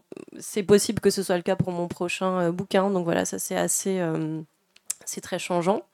Euh, et, euh, et voilà, moi j'ai, euh, je les ai vus la semaine dernière, mes éditrices. On se voit peut-être trois quatre fois par an. Euh, voilà, c'est euh, Colette Olive et Michel Planel. C'est des dames euh, Euh, qui ont une, une expérience incroyable, qui m'ont accueillie là. Euh, donc la maison d'édition s'appelle Verdier. Elles m'ont accueillie à Verdier, qui est un lieu-dit euh, euh, près de la Grasse, dans la maison où euh, ils s'étaient euh, en quelque sorte, leur amitié s'était scellée. Donc c'était, euh, c'était vraiment très beau, très émouvant euh, de, en fait, d'avoir l'impression de faire partie de ça, quoi. Il y a vraiment euh, dans cette maison d'édition qui a cette identité très marquée, c'est pas un grand groupe, voilà, il y a ce, ce truc-là, cette identité très forte, et d'être accueilli dedans, avec tous les obstacles qu'il y a avant d'y accéder, euh, c'est, euh, il y a des espèces de rites de passage, comme ça, très intimidants, et euh, quand on y est, il y a un, un sentiment, ouais, de... de de chance euh, et en même temps c'est jamais gagné, c'est-à-dire que moi je m'étais dit euh, bah après le premier euh, c'est bon, ce sera facile d'écrire le prochain, mais non, à chaque fois on doute euh, qu'on puisse le faire et puis il faut que l'éditeur le accepte le prochain, donc il euh, y a il y a ça dans la complexité de la relation euh, euh, avec les, les éditeurs, les éditrices. Alors moi j'ai c'est la première fois que je suis éditée par une maison d'édition, on va dire, plus parisienne. euh, alors, jusque-là, c'était des petites maisons d'édition euh, euh, du côté de Bordeaux. Le, le, le souci avec la petite maison d'édition, c'est que ben, souvent, elle ferme euh, peut-être un peu vite. Ou, voilà, donc, il y en a un qui avait pris sa retraite. Après, Euh, c'était un couple et le couple s'est séparé, donc la maison d'édition a eu un peu des soucis. Bon, et ça fait que les livres qu'on a pu écrire euh, euh, deviennent un peu comme ça, mort-vivant, un peu flottant, un peu. Euh... Après, là, avec euh, les éditions Inculte, euh, alors moi j'avais envoyé mon manuscrit chez Verdier, par exemple, euh, dans les quelques choix. Euh, j'avais fait le choix d'envoyer mon texte euh, dans des maisons que je lis aussi. Euh, donc ça, ça peut réduire aussi le champ. C'était important pour moi de faire partie justement d'un, d'un ensemble, enfin voilà, de connaître. Euh, et chez Inculte, ils avaient un fonctionnement, je parle au passé parce que ça a changé récemment, mais ils avaient un fonctionnement, c'est une maison d'édition euh, euh, montée par un collectif. Au départ une revue, ensuite une maison d'édition. Et c'était leur principe, c'était trois auteurs, autrices, euh, qui étaient éditeurs. Euh, donc ils recevaient les manuscrits et qui choisissaient vraiment le, au sens éditorial, pas au sens directeur de la maison d'édition. Et moi je pensais tomber sur Hélène Gaudy qui écrit des lieux, qui écrit beaucoup de livres sur des lieux, et je me suis dit bon, elle, elle va comprendre ce qui m'arrive avec Le Signal. Et je suis tombée sur Claro, euh, qui est connue pour euh, son blog qui s'appelle Le Clavier Cannibale, donc elle n'est pas la personne la plus tendre euh, du monde. J'aurais jamais imaginé que ça puisse être euh, quelqu'un comme ça. Et puis j'ai lu son dernier livre chez Actes Sud, La Maison Indigène, et j'ai compris pourquoi mon signal à ce moment-là faisait écho. Et donc moi je suis dans une relation débutante aussi euh, avec les éditeurs. Il y a ce fantasme, j'avais assisté à une rencontre euh, pour les, l'anniversaire de, de P O L avec...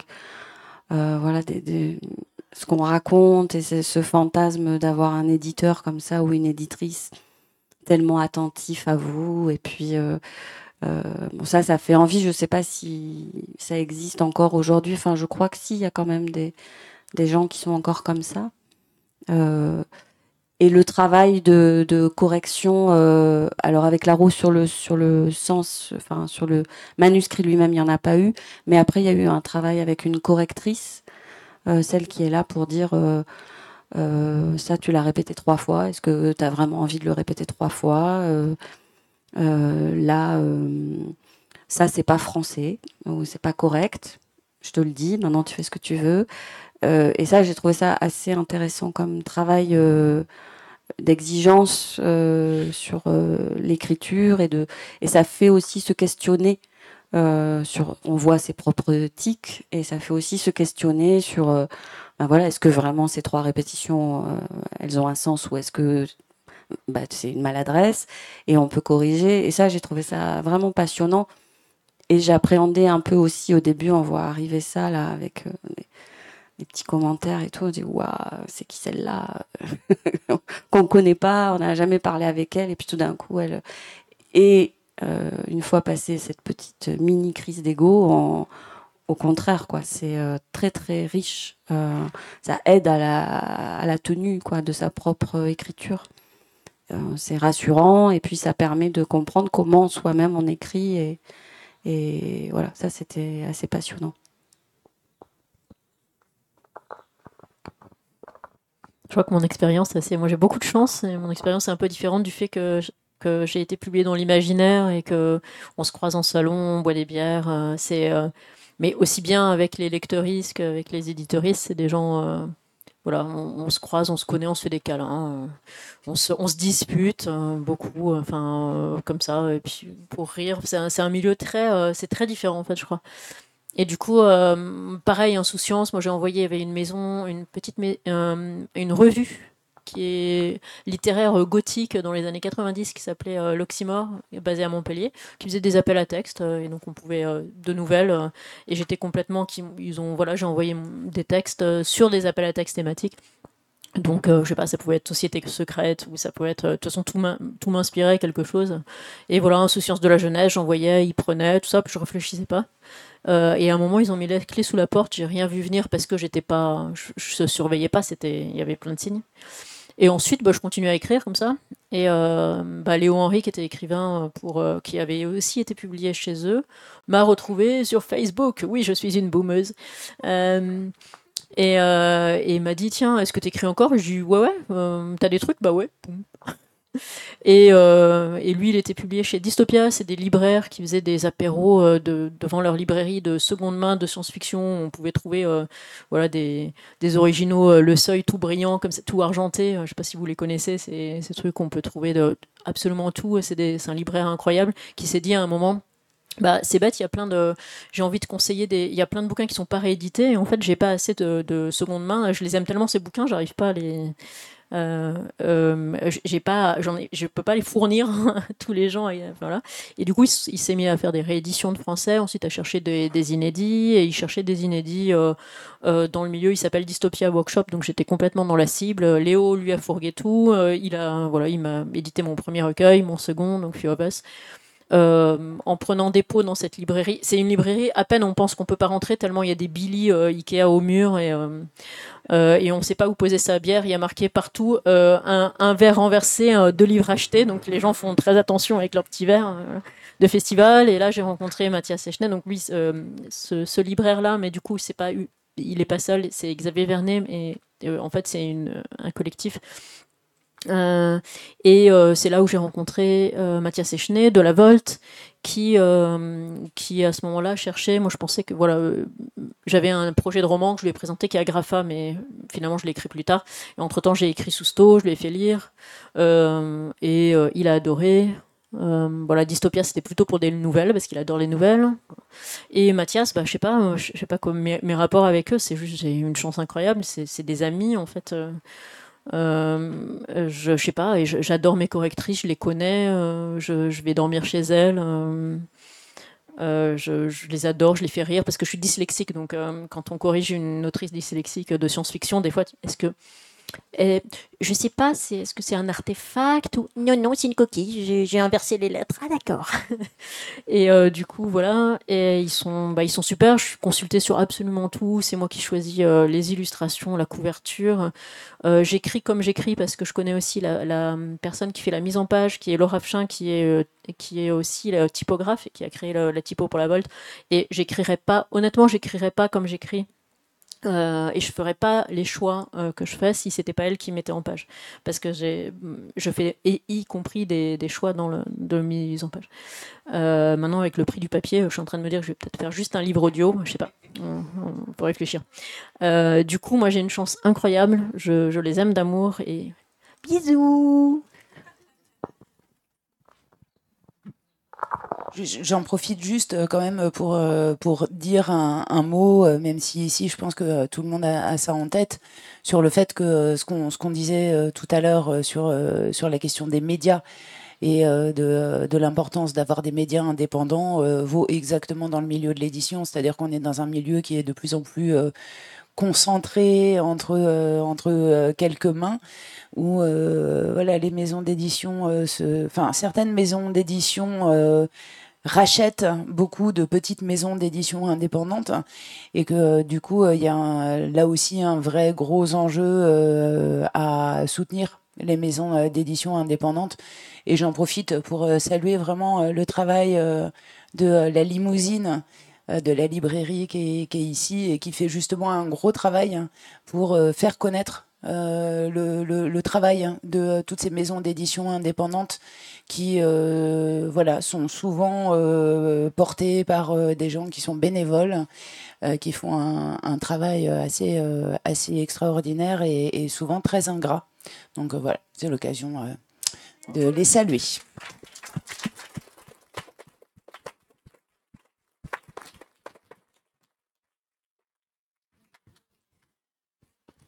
On a encore un petit peu de, de temps si vous le souhaitez. En même temps, euh, peut-être, enfin, l'après-midi est un peu longue, donc euh, peut-être que tout le monde commence à fatiguer aussi un peu en termes d'attention. Euh, mais s'il y a, si quelqu'un souhaite prendre la parole, poser une question, réagir à quelque chose, sinon on peut aussi poursuivre de manière moins formelle les échanges. Lire un extrait ? Ah, on peut, on peut faire ça. Je ne vois pas qui, qui suggère, mais euh, ça, on peut faire ça, ça vous dit ? Bien sûr. Ouais. Eh ben, je vais, je vais chercher vos livres.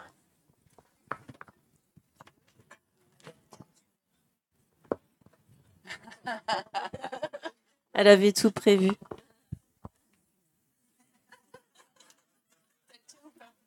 Sophie sort la guitare. C'est super préparé.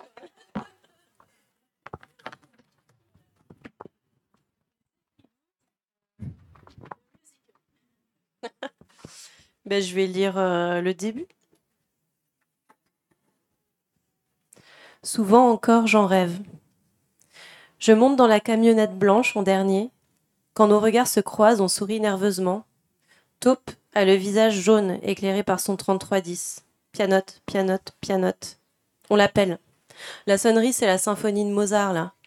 Taupe dit « Ok » et raccroche. « C'est bon, l'appel a été passé », dit Taupe à la cantonade. « Faut se grouiller. » Je nous regarde avec nos combis orange, des cosmonautes de Guantanamo. On est à une ou deux minutes, dit Fauteur au volant. J'ai super envie de pisser. Ça me fait tressauter le genou. Taupe me l'immobilise d'autorité. « Ça va aller, respire », elle me dit. « C'est un ordre, c'est pas pour rassurer. » Je respire. Personne dit rien. Et on les voit, au loin, les silhouettes. Sales, même la nuit. Des tours de refroidissement, sablier doux. Et la fumée, toujours. Déjà Taupe qui me dit plus fort. « Tiens-toi prête, prends l'échelle, prends l'échelle. » Tout le monde a dans la main son outil. Elle la disqueuse, Dédé la pince à coupe rase. Thelma la pince multifonction, Jonah la moquette, Fauteur la bannière sur le siège à côté de lui. Il freine en dérapant. « Sors, sors !» on me crie. J'ouvre la portière arrière, saute, fais glisser l'échelle. Le sac de Taupe tombe au passage, fais gaffe, putain. Je m'enfonce les ongles dans le pouce, ça saigne. On a quelques minutes pour entrer. Thelma commence à paniquer. « C'est ça le bâtiment, on est d'accord, hein, c'est ça, hein ?» elle dit. Le premier grillage, on le passe à l'échelle comme prévu. On essaie de stabiliser la moquette sur les barbelés. On glisse dessus, comme ça. On se ramasse comme des merdes de l'autre côté. À part Dédé qui galère à se relever, ça marche, ça fonctionne. On est tous passés en environ une minute. Le deuxième grillage, faut l'ouvrir. La disqueuse de Taupe et de chaque côté les pinces agrandissent le trou. C'est comme dans du beurre. Désormais, chaque geste est limpide. Vite, vite, vite, Taupe dit, on entend la sirène de la police. On plaque la moquette à l'intérieur du trou, on y passe. Il y a Taupe qui dit putain et qui se tient l'oreille, mais pas le temps. Bannière, la bannière grouille. On se met en place comme prévu en deuxième, entre Taupe et Fauteur, et on la déroule pour notre drone. Furie verte, Tchernobyl, Fukushima, Ficange. J'arrête là parce que... la première.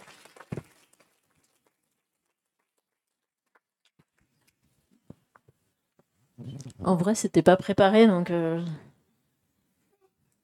Quelqu'un veut dire un nombre entre zéro et... Pa, pa, pa. Euh, entre zéro et dix-neuf, ça va... Ah, dix-neuf. Oh là là, j'ai très peur de la page dix-neuf. Génial.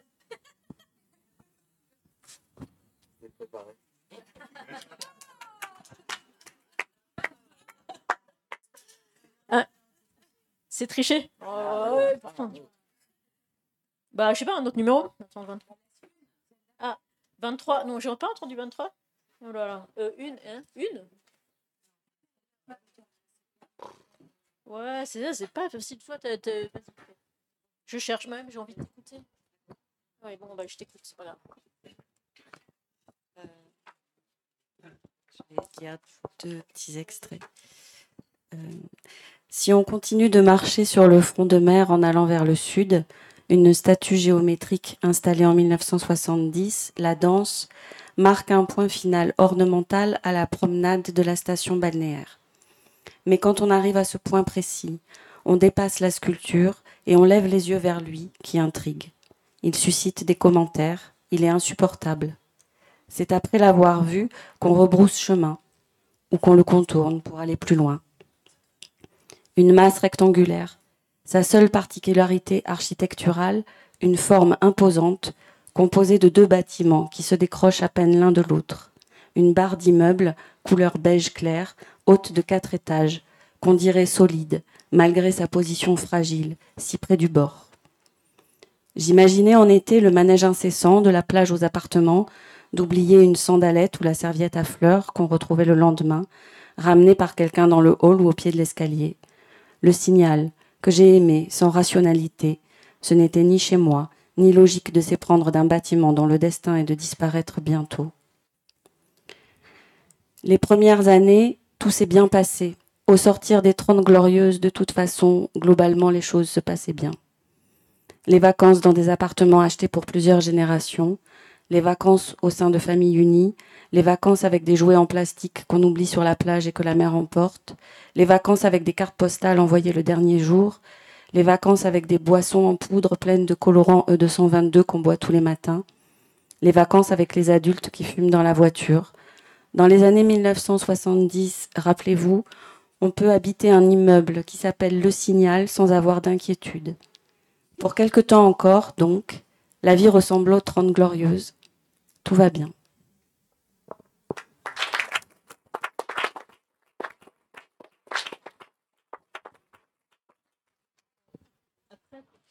Ça peut être pas mal d'enchaîner parce que du coup, Hélène, tu m'as choisi euh, euh, Sans Issue qui est écrit à l'envers. Merci Laura Fchin. Ça, Euh, et c'est sur un immeuble qui, euh, qui déborde. Voilà. Et que, combien t'as fait de pages? Trois pages ça? Parce que c'est un peu plus long, donc du coup... Euh, voilà. Sans issue. Par bruit, par fragment de bruit, nous sommes. Au pied de la tour, sur la dalle. Il n'est de tour que de, dans la perspective. Par froissement, par frôlement de manches, nous sommes Delia et John John, Barbara et Tuc, l'immense pseudonyme dont le nom intime, le respect, et puis Sibylle et Triche. La faune, à part les pigeons, c'est nous. Notre maître est pseudonyme, il est son propre synonyme, personne ne le surpasse, il déborde de lui-même, il bruisse plus que nous. On entend dès le matin, dans ses chaussons, il se place au centre de la dalle pour slurper son café entre les carreaux de verre et les plaques de béton. Après son café, par habitude, il descend l'escalier menant au parking. Les semelles de ses chaussons sont en feutre, il bruisse plus que nous. Comme nous, au pied de l'escalier, il bute. on n'a plus accès au parking. D'abord, ceux de la tour d'à côté ont placé une porte grillagée entre nous et leur voiture. Pendant quelques années, pour nous leurrer, nous accommoder, la porte n'était pas verrouillée. Ensuite seulement, ils l'ont cadenassée. La clé a sûrement rouillé dans la serrure de leur côté. Est-ce que je continue ou est-ce qu'il pleut trop ? Non. Depuis la dalle, derrière les barreaux, on voit leur bagnole. Depuis la dalle, on passe les bras parfois, façon trompe d'éléphant à cran de cacahuète. Depuis la dalle, on leur fait peur avec nos appendices qui dépassent. Sûr là ou c'est la fin d'un... Right.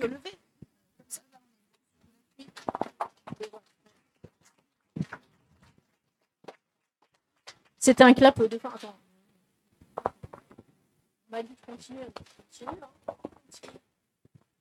Euh, qu'est-ce qu'on a dit ? Ah oui. Euh... Ouais, il pleut, c'est génial. Ça t'embête, c'est le tien, hein ? Moi je m'en fous. Pa, pa, pa, pa, pa.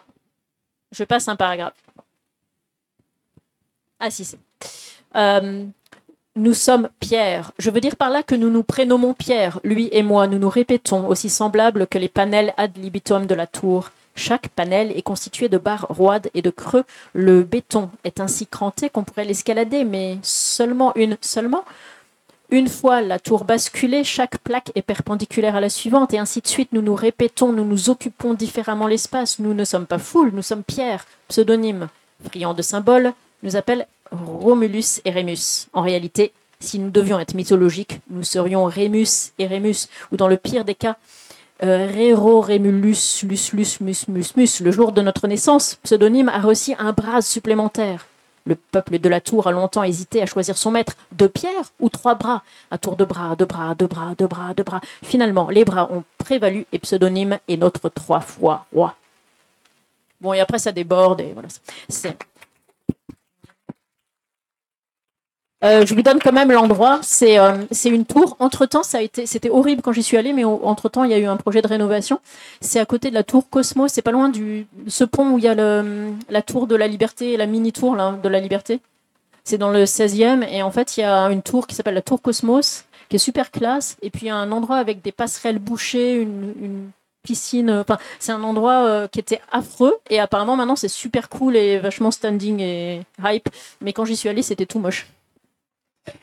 Eh ben encore merci à, à vous trois d'être venus, d'avoir accepté cette invitation et d'avoir joué le jeu de partager euh, voilà, vos expériences euh, d'écriture et de rapport au monde et de lien aussi avec euh, la politique et l'engagement. Merci à vous toutes et tous de votre attention et de votre qualité d'écoute tout au long de cet après-midi. Et, euh, et à tout de suite. Euh, voilà, merci.